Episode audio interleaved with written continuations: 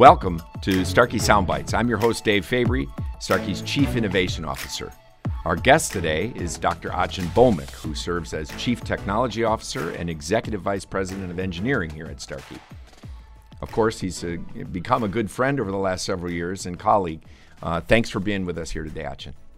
Thank you for having me, Dave. And it's a fun pleasure to talk to you, no matter what the stage is. Indeed. And we've been on more than a few stages together. I was thinking about this earlier. I think we've been on at least three continents together as we've launched uh, Livio AI um, when, when, I first rejoined the company and you were here. Uh, and it was really the industry's first device that incorporated embedded sensors in combination with artificial intelligence, and it's been a rocket ship ride ever since then. What a journey it has been, isn't it? It sure has. I, I can't wait to get back on normal time so we can hit, hit the road again. I do miss that as much as I love these podcasts and I love the virtual trainings that we've been doing and launches that we've been doing. Uh, it, it, there's nothing quite like having the engagement of an audience in front of you to feel yeah. their excitement as they're responding to this uh, technology yeah, that we're launching. Part of our job is to connect with the customers and patients and audience around the world so we can test what the user requirements are and how the products can fill more of their needs than they have done in the past. Indeed. So that's a part that uh, we can do better job as as the world get back, gets back to normal. Yep. Fingers crossed that we'll be um, somewhere near uh, our audience members soon. And yep. uh, let's talk a little bit. We'll get to the technology because I know that's both of our favorite topic. But uh, I want to talk a little bit about your background in terms of how did you find your way to Starkey? Right. Um, and uh, you know maybe begin with the more recent, uh, your yeah. more re- recent past at Intel. Right. Um, how did you, how did you find your way to Starkey? Oh, that's a good question. So I think uh, the way that I would I would uh, start is by transcending myself of the companies and the structures and the processes, but um, ask I ask myself of what do I find to be my calling in terms of mm-hmm. all of the learnings and passion? Where do I want to make the mark and an impact? That uh, you know, they, all has been said about you have to find your passion, mm-hmm. such that work doesn't feel like work. Mm-hmm. So for me, I, will introduce some jargons. I'll define them. Mm-hmm. Um, uh, I call that perceptual computing. Mm-hmm. First, I'm an engineer at heart. I'm not a, a neuroscientist, but spend a lot of time with them. And early part of that uh, started with this desire to uh, get into natural human computer interaction. Mm-hmm. And, and what's natural? Essentially, how do humans do it? How do we do it in our normal lives? When you start to ask questions and, and peel the layers and get deeper into it, there is no escape but to uh, get an understanding of how our systems work. Mm-hmm. How, how does the human system work? More specifically, how do we sense and perceive and understand the world, which then leads us to interacting in the world the way that we do. Mm-hmm. And uh, as an engineer, you look at all the components that we have. So the the term that I have embraced along with other colleagues in the industry back then and at Intel, when I started this initiative called uh, perceptual computing. Mm-hmm. Uh, the whole idea there was to mimic biology and a way that I explain to general audience is that uh, you know we, we we take our perceptions for granted. It's just it comes so naturally and so easily to us. We wake up in the morning, open our eyes, and a flash of light comes in, but we totally are not uh, aware of all of the physical processes that go in. When you consider the physics behind it, the light, the rays or photons that essentially come from the sun and you know or through the light in the ceiling that get bounced around in the environment around you and enters our eyeball, which get transformed at the back of the eye in the retina uh, to, into electrical signals mm-hmm. in the form of neural impulses, which then find their way into the into the, the visual cortex first and then gets interpreted there and gets into a lot more sophisticated processing for us to to understand what's going on around us. Combine that with other senses. Yeah, I mean that's just one sense. That's and the one going sense through of vision. And separating that out for vision, right. and then you think about the ear. I mean, we we've been saying, you know, you, yeah. you don't hear with your ears. Right. Your ears act as sensors, that's right. as your eyes do, yeah. and then we have that whole process. But mm-hmm. then, in particular, for hearing, vision and hearing are so inextricably intertwined people say, "Oh, I'm, I'm losing my hearing a little bit now. I better learn to lip read." Well, Yeah. we've been lip reading our whole lives and That's right. using that information, Yep. and they both serve as sensory inputs. The Yeah. the, four, the two eyes and two ears. The, the key is the multimodal aspect. Yeah. Because we we are we have all of these sensory modalities on all the time, Mm-hmm. and not to leave behind touch, s- smell, taste, and then the higher levels of deriving semantic information from it. Mm-hmm. You know, Dave's smiling, the other person's looking confused. So it's combining all of the modalities of of sensor data, eyes, ears, skin, the touch from the skin, the somatic sensation, smell, taste, and then this amazing our amazing ability to create a model of the world with all of the sensory inputs and that allows us to navigate in this world understand it interact with each other. So that's the whole field i call it perceptual computing. Yeah. and then the way i look at it um, the parts of you know we all got trained in you know in science in high school and in the college physics biology and all of that and then when you start to get into practice you know, it led myself into this natural human computer interaction world where there was a clearly clear almost like a, a demarcation of the old world of computing and the new world of computing. And i'm just uh, playing back to you the strategic thinking that went on in my head along with esteemed colleagues and mentors at intel and other larger companies apple google and mentors in the silicon valley area. Uh, to us it was clear that the world of computing as it evolves and there's not a simple line that divides the past from the future but there was this clear sense that the world of computing was fast evolving from systems that uh, are uh, stationary on your table uh, and then it became the computer in your pocket. And then the computers are going to be just everywhere. The concept of pervasive computing where you know the distributed uh, sensing computing interaction. Think of cars that drive by themselves. Mm-hmm. What is that? It's a mm-hmm. computer. Mm-hmm. Drones that can fly around without running into objects because it recognizes what is around it. That's a computer.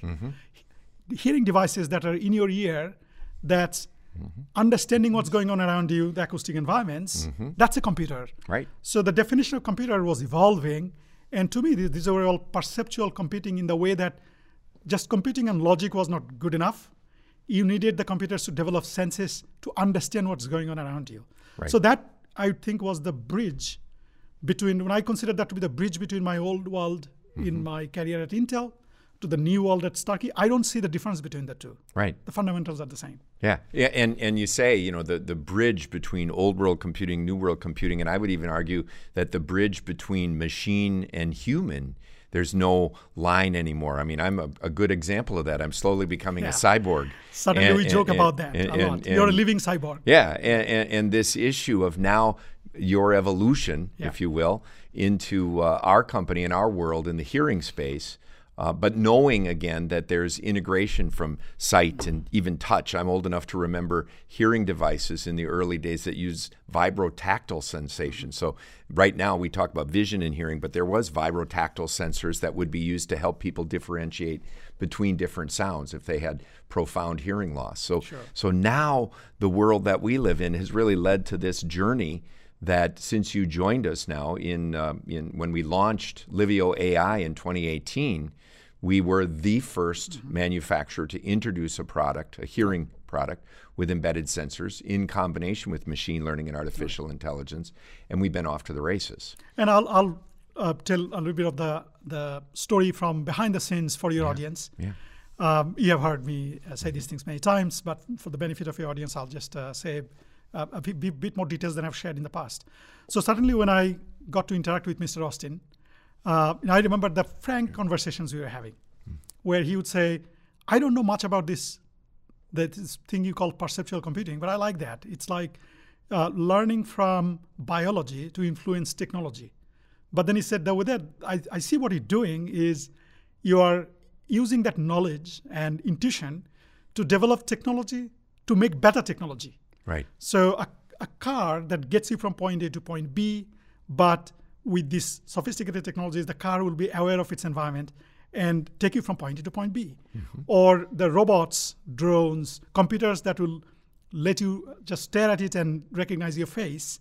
So those are you're enhancing technology with the knowledge of you know technology that's inspired by biology. How about we make it full circle? Mm-hmm. His challenge was, can we can we then rather than working on, on machines, help humans live better lives with this knowledge that comes full circle. We learn from biology, get inspired by how the natural world works, develop technology that's inspired by it, and then use that technology to enhance human perception.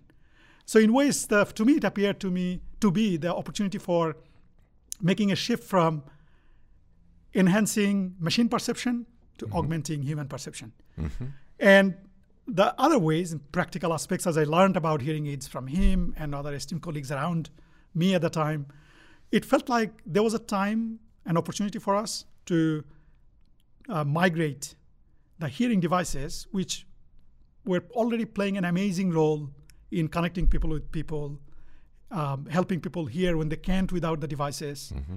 But then we had the opportunity to transform these devices from a single function product to a multi-purpose device that serve many more purposes and help people in many more ways than their single function nature.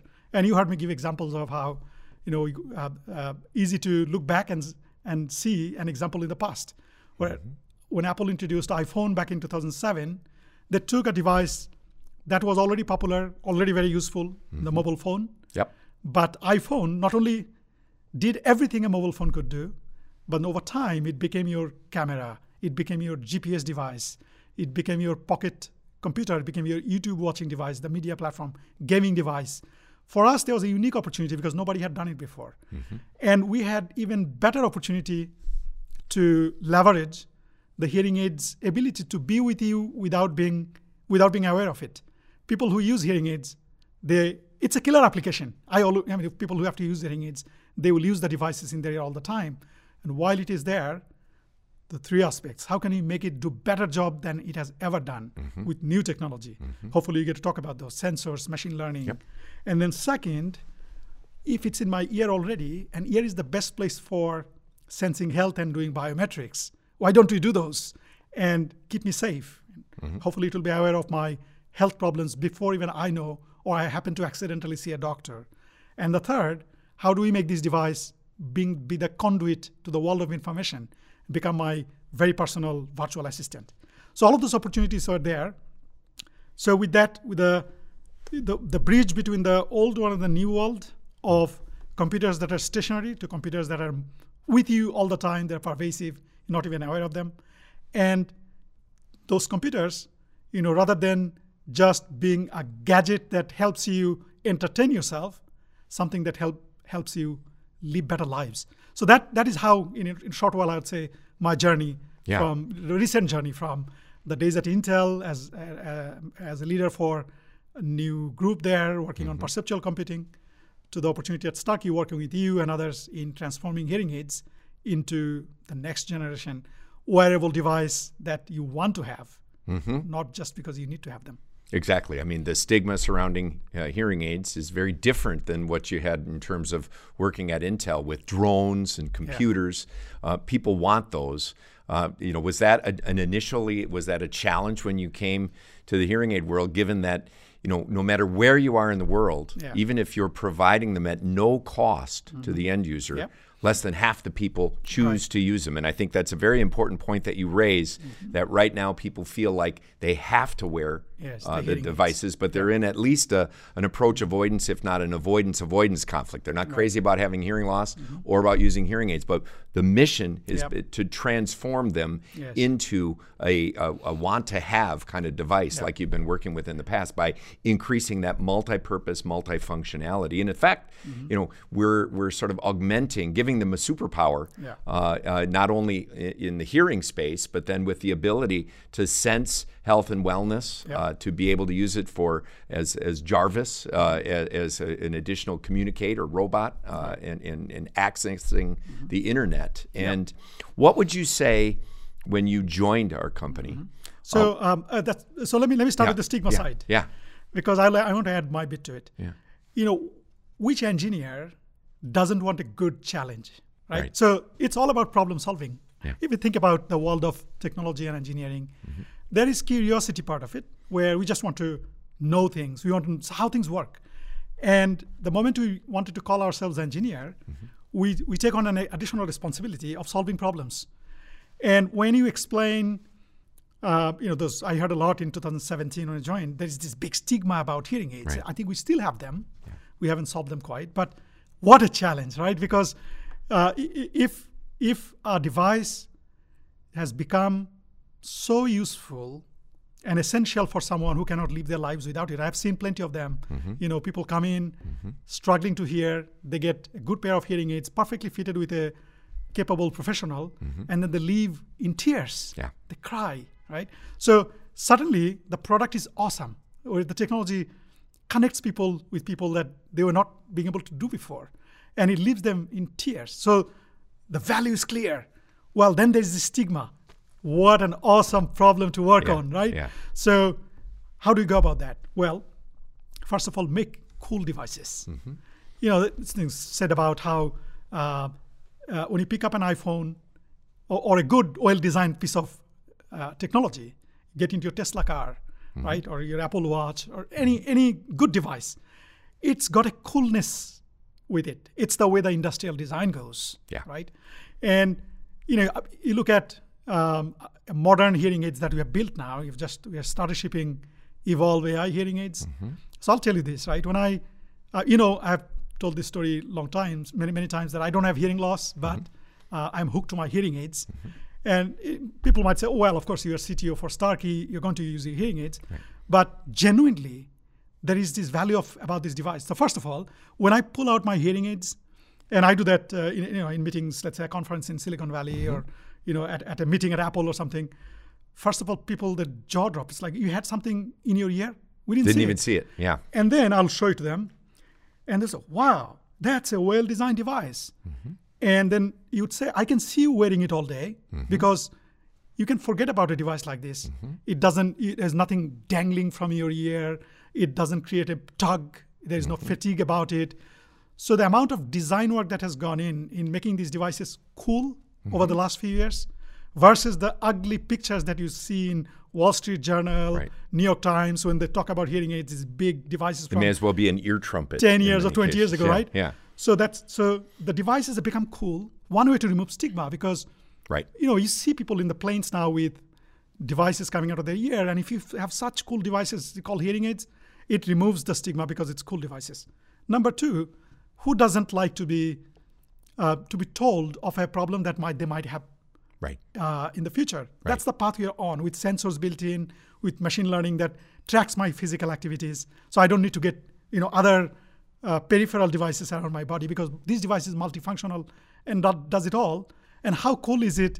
You know, my my gardener who's uh, a Spanish-speaking individual. I, I don't speak Spanish. He doesn't speak much English, but I can double tap and bring up a translator, or go to my mobile app and bring up the hmm. translator. And my hearing aid now being connected to the cloud via the smartphone has infinite amount of computing resources available to translate from any language to any language between 27 languages. Mm-hmm. It allows me to have a one-on-one conversation. Mm-hmm. I do have to be patient with the 50 milliseconds delay Sure. that's required for the cloud. But guess what? Much better than having a human translator Yeah. in between me and my gardener right? So this device i believe we are way on its uh, on, on our journey to make it so essential and cool that the stigma will chip away. We'll stick chip away at the stigma. Well, two things that I'll, I'll that come to mind when you when you recount that. Um, the first time, one of the very first times we traveled together, we went to TechCrunch in San Francisco, Right. and um, we they had set up some interviews with various media agencies. And remember, there was a TV reporter Yeah. who came and he was like, "Oh, yeah." Uh, you know, and there's all kinds of cool tech that's around there. And he was like, he was just going to do a vignette of all different technologies that they were seeing at this TechCrunch.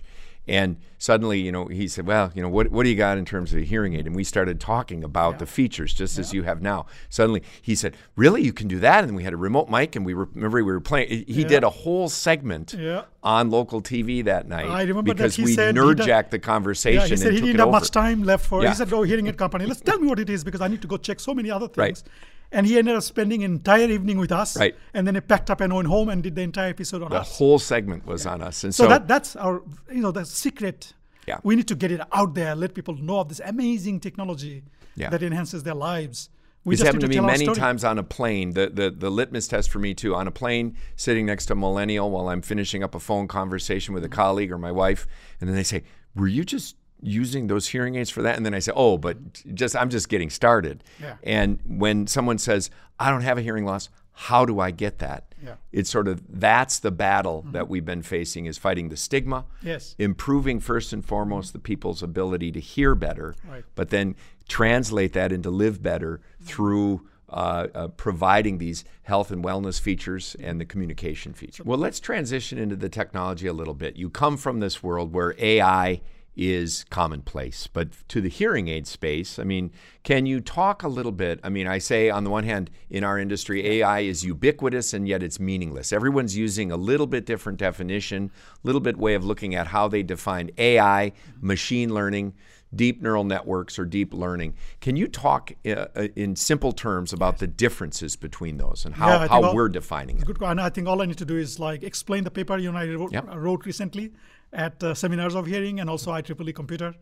So that w- I would I would approach it for your audience from the viewpoint of what is in there for me, the user. So there is the world where everything needed to be set for the uh, environment that you are in. So now let, us discuss that a bit. So let's say um, I have my hearing devices, and uh, it's designed to take in sound and amplify it. Well, it sounds very simple, except in real world, the sound can mean many things. We know in our ear, the conduit to the mechanical vibrations of air, and it's getting a what I call a cacophony of sounds from all different sources. You know, fortunately, you and I are having a quiet, uh, having a conversation in a quiet place now. But most often, we found find ourselves in a coffee shop, in the restaurant, where uh, it switches this, the nature of sound switches from being sound of interest to sound of source of annoyance Right. we are having a conversation right now. I don't care so much about the music around us, mm-hmm. but we'll soon be taking a pause, and then I want to enjoy that music. Mm-hmm. And uh, the device, if it was dumb, if it was amplifying all sound that's that's coming into the ear the same way, it would be an annoying device. Mm-hmm. You know, when we'll be talking, it will amplify your your voice, and then there is uh, background music. It will be amplified as well, and make it will make it really hard for me to understand what you're saying. Imagine somebody suddenly bringing a vacuum cleaner and starting to clean, a truck passing by, or as soon as I step outside, there's a big wind whoosh coming in and uh, creating sound that will get amplified. That's the world of the, the old hearing aids. What AI can do. And when I explain what it can do, people say, "Ah, Can I have it now? Right. So we get often caught in technology, jargons, machine learning, deep learning, artificial intelligence. That gets scary for our uh, uh, patients. But if we explain to them this way, imagine a device that is smart, intelligent. It knows what sound should be amplified, should be of interest to you. Because we are now having a discussion, perhaps the speech component of the sound should be amplified. And then the background music should be decreased or not amplified. Mm-hmm. And then the moment I stop talking, perhaps I am now paying attention to the surrounding sound. So they should be given a bit of priority. Or, you know, I'm now stepped outside and it should automatically detect the presence of wind noise and suppress it. That's what is possible with machine learning that was not possible beforehand. Why is that? Because the old world of computing prior to AI was all about engineers coding up the rules, mm-hmm. saying, you know, it's this if this, then that. Right. Conditional statements that sort of was the heart of computer programming paradigms prior to machine learning and AI. I needed to code the rules into the program for the device. If you see this, do if you hear this, do that. If the signal has these patterns, do this.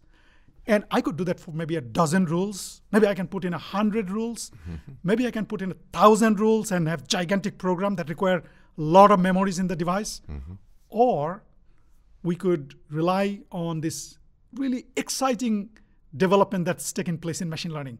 When you pick up newspapers or listen to news and you hear AI is taking over the world, it's been called the new electricity. AI is the new electricity. Andrew Ng at Stanford, a good colleague of mine, said, and um, uh, there's truth in that.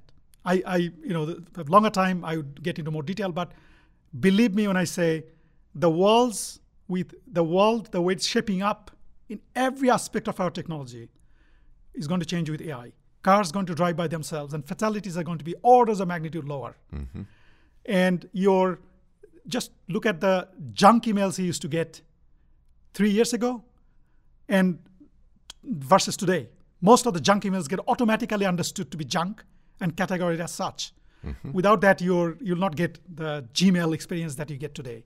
Or keeping your bank accounts safe because AI can do much better job in detecting anomalous transactions mm-hmm. and is doing better job than human doctors in reading radiograms, detecting cancer. In our own world, what does that mean? The devices with machine learning algorithms can do millions of automatic classifications. And you know, we, said these numbers and people got stunned. Yeah. The device makes 55 million automatic adjustments every hour. This is on Evolve AI. Evolve AI product. 55 million. Yeah, for me, it's a billion adjustments every day. right. Think about if I had to make billion, forget billion, a million, forget a million. If I had to make 100 different adjust, adjustments every day, impossible. I just want to go about my life. I want to talk to you. I want to say hello, hello to people. I want to be in a meeting. I want the device to be in the background, be so smart that it makes a billion automatic adjustments based on its artificial intelligence. And that's what our devices do. So when, when people talk about AI, it's not 10 years from now. It's now. It's what you're making it thanks to our work the last two years, three years. Right. All and that's just imagine, just close your eyes and imagine what we are going to do two years from now. Well, and, and think about that, like you said, um, continuous improvement. Uh, we have very highly accurate automated classifiers now, so that just for people that have worked with hearing aids for quite a while, like I have, uh, it used to be that if we had uh, directional microphones or noise management, people had to access a separate program when they went into noise and they switched programs. Right. Then they went if they wanted to listen to music or they wanted to be in quiet, they would switch those programs manually. Now machine learning uh, AI does that automatically. But yet the problem that you raise is that sometimes um, speech is a signal of interest. Sometimes it's a noise. Sometimes music is a signal that I want to hear, and other times I don't. and I may even want to use different algorithms to process that music so I can enjoy it fully. Right. The issue is even the best automated classifiers are challenged to uh, be perfect given those last two scenarios the speech as a signal or speech as a noise or music as a signal or music as a noise so talk a little bit about the way that we developed edge mode Yes. as a way to really provide this human machine interface Yes. that puts AI at the at the patient's fingertips if you will Yep, that's a good question. So, uh, one thing we haven't found out, the entire scientific community yet, yes, there's a lot of excitement about perhaps there is uh, some way to peek into your mind and see what you're thinking. I could be sitting here. I, I want I want to enjoy music, and uh, in other environments, I just want to pay attention to what you're talking about. So there's this intention that I have that only I know. And then you want that AI system to be such that it should take simple cue from me.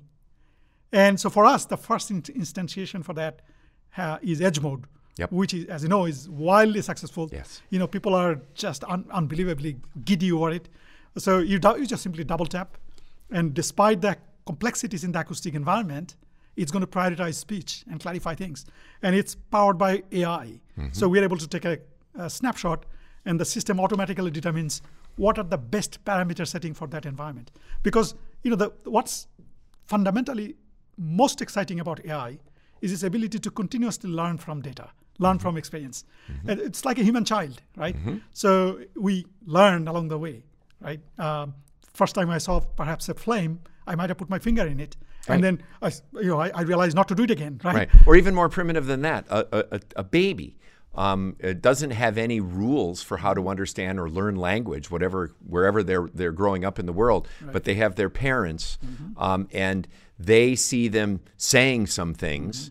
And reacting if the child is starting to utter back to them. And the first time they happen to say uh, mama or dada, and the mom or dad reacts, Right. um, they get reinforcement. They don't have any rules, but they know when I did that, she laughed or she approved or she picked me up and carried me around. And that acquisition is truly deep neural network that Yep. Mm-hmm. they don't they don't have any rules when they're starting. Is that the differentiator Yeah, think, between machine you know, learning we- and, what's and a technical term for that? We would say is learning from data or learning learning from experiences. Yeah. So when you say we learn from experiences, essentially what we're saying is that you know when you get exposed to more information, we're able to tweak the model of the reality in our head. And so that's ex- essentially what a learning machine sh- uh, should do. Mm-hmm. It continuously should adjust adjust the model Yeah. with new information and new data. Yeah, and in turn, we continue to improve it. I mean, initially, we took advantage of the fact that we have sensors embedded uh, in the devices that are worn in or on the ears. And in the same way that they track physical activity, social engagement, falls, as you mentioned, they can also pick up a double tap. Um, we did have some patients say that rather than always having to double tap, which is not all that obtrusive, but they would also like to be able to discreetly Right. engage edge map, edge mode in the mobile app, right. application. And now Yeah. in Evolv AI, uh, we can do that too. So they can very discreetly just Right. activate that when they're uh, uh, uh, when they have their cell phone with them. Yeah, and the world is such that uh, the mobile phone has become a ubiquitous part of many patients' lives, Mm-hmm. And everybody's familiar with the apps now. They're using app for controlling everything, and we should just respect that they might want to use the app as a control for for things, including invoking edge mode when they need that extra help Mm-hmm. Yep. for understanding speech. So I'll ask you the question that we always get asked: If edge mode is so good, why don't you just simply use edge mode all the time? That's a great question. So um, just think of think about the optimization that the device does for your surroundings. If you're staying in that environment for a long period of time, it would be optimal setting for you.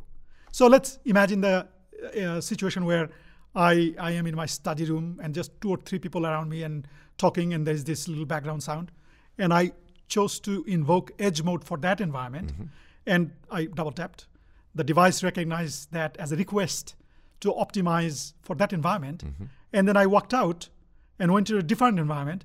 I could choose for the device's automatic classifications to be good enough for me. Mm-hmm. But if I need that extra help for that challenging environment that it has not been subjected to before, I might double tap again and have that device quickly capture Yes. the new acoustic environment around it and optimize for that environment. So it's that you, you call it putting AI in the fingertip of the patient. Mm-hmm. It's getting amazing feedback saying that I feel like I'm in control. Yep. When I want to, you know, I need that extra boost for Right. a particular challenging situation, um, my device can do that. It's the AI that listens to me. Yeah, and edge mode right now is optimized for audibility. Some people may not always want to be optimizing for audibility, but for other purposes at other times. So, Yeah. Mm-hmm. and, and we continue to uh, improve this feature Right. uh, and the flexibility and the automatic aspect of, Mm-hmm. of that as we uh, develop initial uh, initial uh, uh, applications and future applications. That's a good point you bring up. So I, I, I uh, often explain this as the two ends of the spectrum for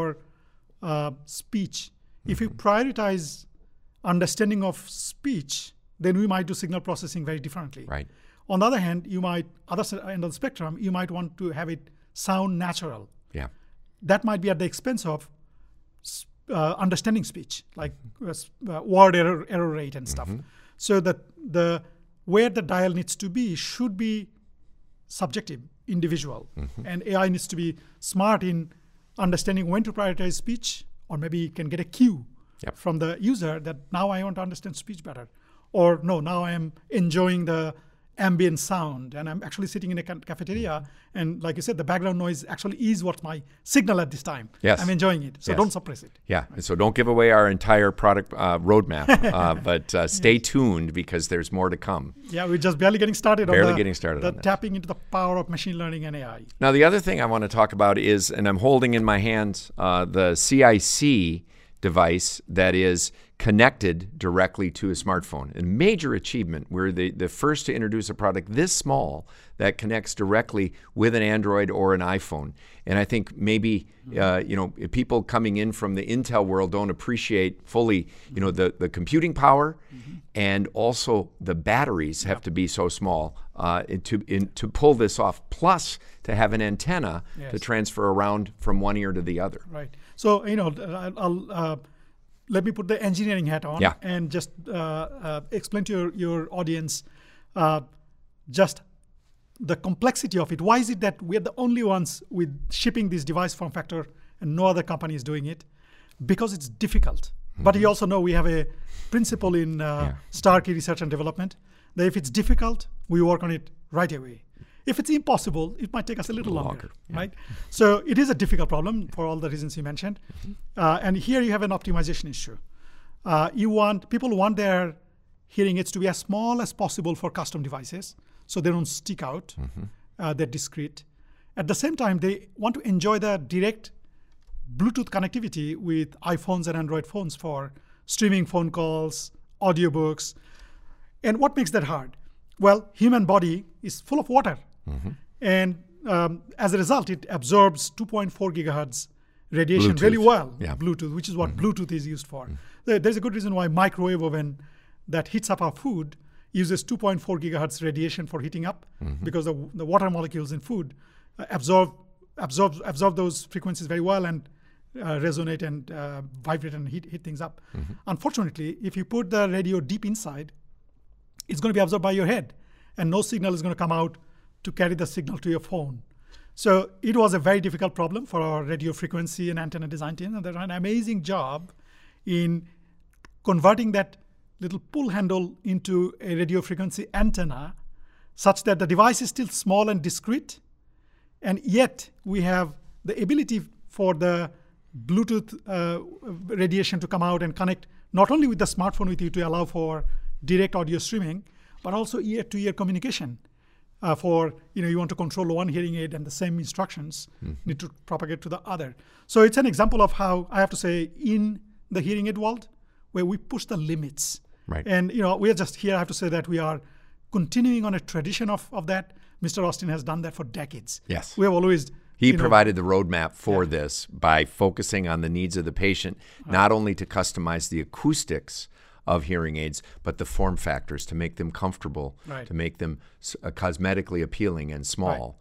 And one of the other things I, I think that you've really driven is uh, uh, in many cases in the past when you chose a small form factor like this completely in the canal device that I'm holding or even an in the canal device it's often the case that uh, the professional feels like they have to make a concession that they can't use directional microphones mm-hmm. because they, they, they really won't benefit that much when you have the microphones down in the ear versus on the behind the ear or RICs where they're up and they can really get different timings mm-hmm. and to take advantage of that with directionality. But what we've done now with mm-hmm.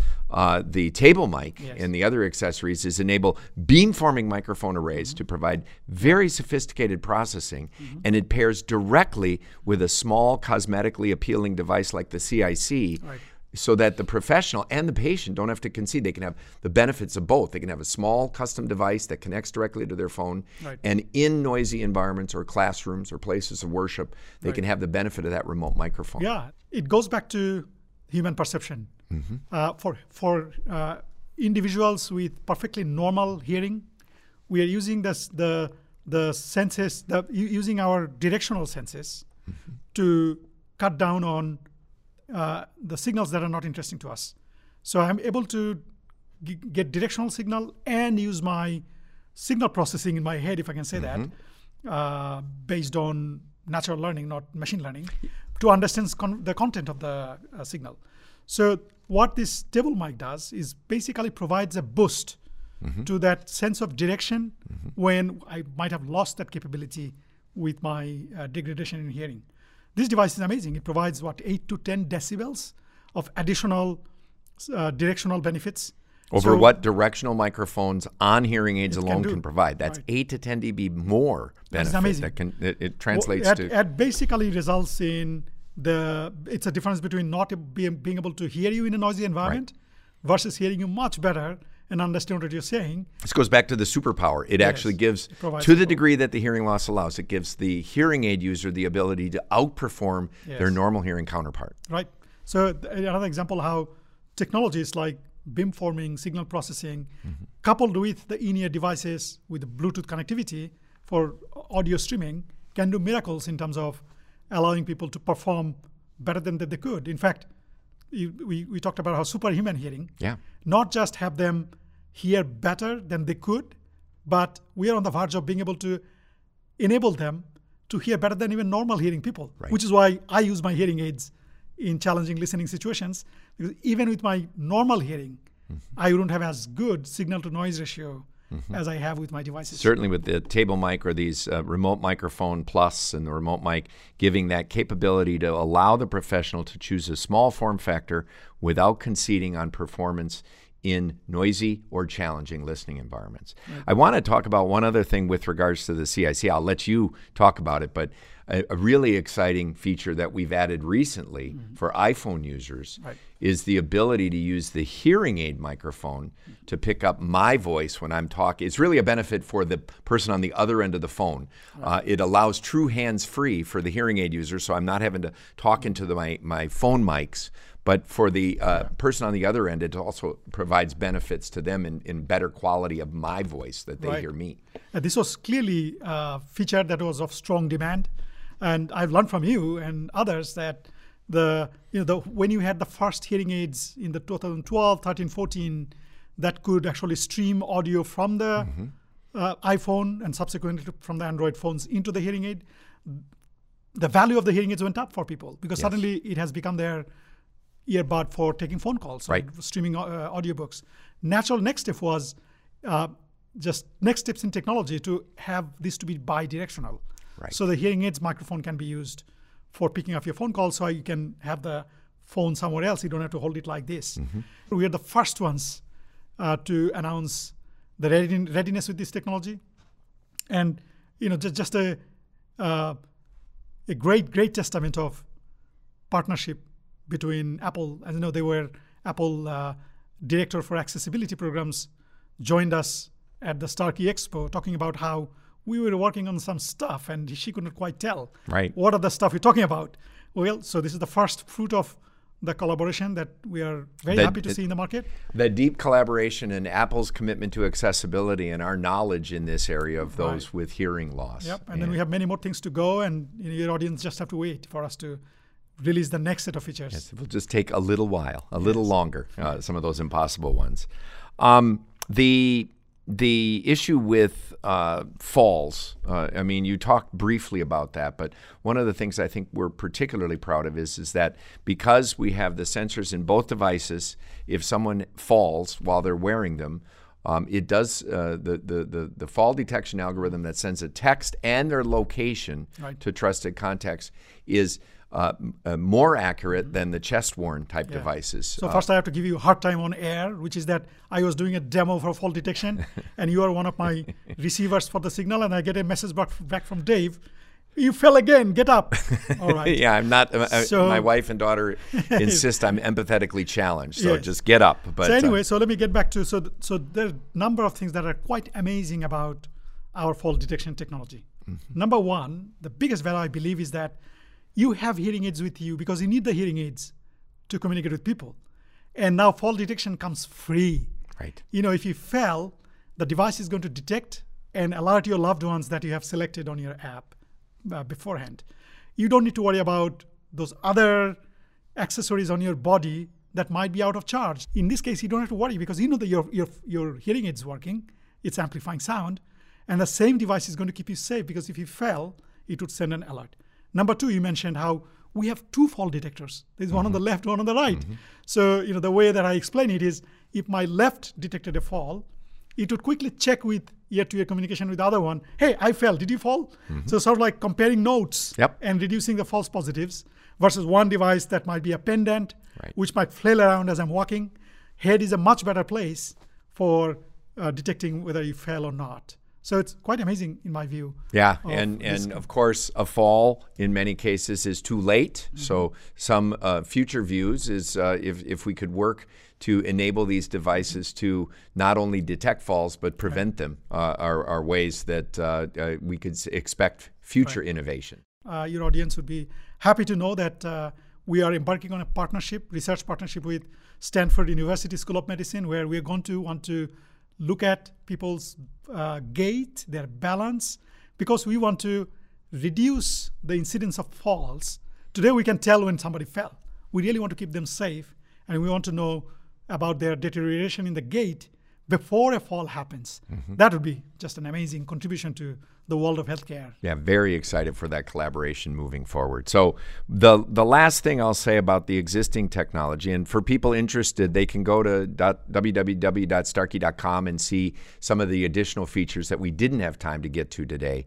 But one of the things I'm particularly proud of is fall detection, edge mode that we discussed, even reminders, audible reminders for appointments or to take medication, or to drink water Right. um, are all cascading not only in the Premier the the, the premier products, Right. but are coming down to the other technology tiers I must too. say, you know, the, everything you said, even the just a reminder, we think it's just a feature. But I was on an, in, in an event presenting about it, and this they said, look, do you know how big of a problem this one is, of the uh, lack of medication compliance, where of good intentions, I forget to take my medicine, particularly people with challenges uh, remembering things, and you have to take 12 different types of medicines in a day, and you completely forget what when you need to take what. Now you can program your medication requirements into your into your Thrive app. That's the name Yep. of our app, and your hearing aid is going to remind you at the time. Uh, uh, Dr. Fabry, now is the time to take your take this particular medicine. Yep. That's life saving. It's pretty amazing. This is where the third vector for hearing aids to become your personal assistant Yes. is coming to fruition. Yeah, and, and, and what do you think it's going to take for the industry? And we talk about awareness. Uh, what's going to take for the industry, the pa- potential patients, to recognize a hearing aid company as a healthable company? So I think that we are already a health company I think we because. Mm-hmm. hearing aid is a health device. Uh, it, it keeps you safe. I think what we, we what we owe to our customers and patients to quickly learn about is that we're adding a lot more value to keeping you healthy. Mm-hmm. Uh, hearing better is already living better. Right. But now we're going to keep you your, and your loved ones safer uh, by alerting you if your loved ones are lacking social engagement because we know being lonely at your home, getting socially withdrawn, are the early symptoms of dementia and Alzheimer's and cognitive declines. With machine learning capabilities, our current hearing aids, we're the only ones where we can measure your social engagement. So we can keep your loved ones safer by alerting you that you're, you bought a set of hearing aids for your loved one and they are suddenly socially withdrawn. Or they used to be physically active because the built-in embedded sensors, we are the only ones measuring steps. Uh, we, that person was taking 10,000 steps a day and suddenly for the last few days, they're not taking any steps. So the hearing aids now with these additional functions, what we call healthable technologies, are going to help people live better lives more than the core function of the hearing enhancement, which already keeps them, you know, le- leads them to live better lives. Yeah, I think it's that table stakes of better hearing performance, but then the connection, as you say, to health and wellness. And there are so many uh, well published studies now that show the comorbidity between hearing loss and cardiovascular disease, cognitive decline, uh, the, the need for physical activity so we don't get fatter than we already are, uh, to be healthier, because all of those things have high comorbidity between hearing loss. And the more that we can connect to that overall health and wellness, the better, in addition to that basic function of hearing, that the better people will perceive and again transition from have to wear into want to have. And I'll share with your audience uh, intuition from my conversations with Mr. Austin. He's impatient. He, he's almost, you you leave the sense that we have this responsibility. We, we own the, you know, a real estate in your body. That's such an amazing place to deliver more value, keeping you safe, make it a early warning system for your health issues. We just, there's a sense of not only uh, the desire to do things, but also sense of responsibility of doing it. Just because we could in this form factor that you could not do in other wearable devices or other technologies. So we can't wait for this future to shape up, and we're on our way.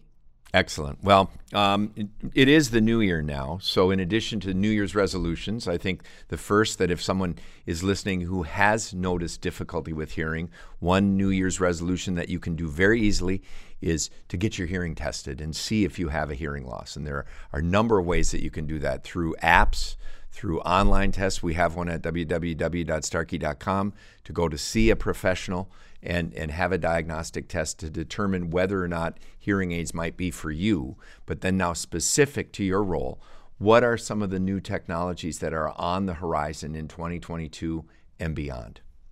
That's a good question, and I am just boiling inside to tell you and your audience the stories of what's coming. But I'm going to be cryptic about it. Um, the devices that we have al- that we already have now, with, for all of the reasons that we discussed over the last half an hour, they're already just miraculously better than these devices used to be years ago. And the pace of innovation is increasing at an exponential pace, not at a mm-hmm. linear mm-hmm. rate. All of the things we talked about, new sensors that are being embedded, the capabilities of machine learning and artificial intelligence, with enormous amounts of data that you are collecting and utilizing for developing new features or making old features better, new form factors. Well, the sky's the limit, and we're happy to have you at the driver's control here. And uh, as they say, when you're uh, given a seat on a rocket ship, you don't ask where to sit; you just sit down and uh, and and get going. And uh, and it's been a pleasure working with you for the past uh, over three years, and I look forward to the next three years to see what we're going to deliver. I, I, have to say, part of part of the the, the excitement at Starkey is the the talented teams we have. Yeah. I'm learning every day from you yeah. on what about about the about the, the human side, the, the audiology, the patient's rejection or acceptance of a feature, the way the you know technologists need that because we are here to solve a specific problem mm-hmm. or provide a specific value. So I think it's through the interactions with the users, the patients, mm-hmm. and engineers is when miracles will happen. And doing such a fabulous work in bridging the two worlds together. Mm. Thank you. Oh, it's my pleasure. And um, one last question, and we'll wrap up here. Um, You've mentioned uh, the role of mentors in the past and how that's been important to you, but now you're in a position where you're leading large teams and mentoring them. What advice do you have for maybe engineering students, audiologists, dispensers, physicians, um, based on your experiences? Do you have any any pearls of wisdom to share today? So I think the best I can do is just pass on. So I'll say I have, through my life, uh, benefited tremendously from people I've looked up to, call them mentors. I still do, mm-hmm. uh, and we'll continue to do it. Uh, we never stop learning or getting inspired by people. So I'd say the it's I, I'd say sticking to the basics, not overthink your entire life. But I'll always challenge people to do the best of the moment and learn the most you can, make the biggest contribution you can, and then the dots connect themselves, and you look back and you're amazed yourself of the path that you have taken.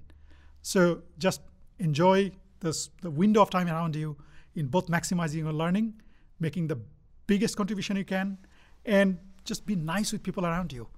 Uh, it's about it's about having fun along this journey, mm-hmm. and and then we can leave a mark uh, on, on the in the world if, if we do that in positive ways that will benefit us and benefit the society around us.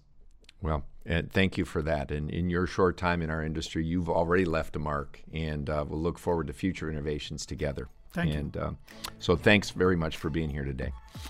Um, to our listeners, thanks for listening to this episode of Starkey Soundbites. If you enjoyed this conversation, please rate and review us on your preferred podcast platform.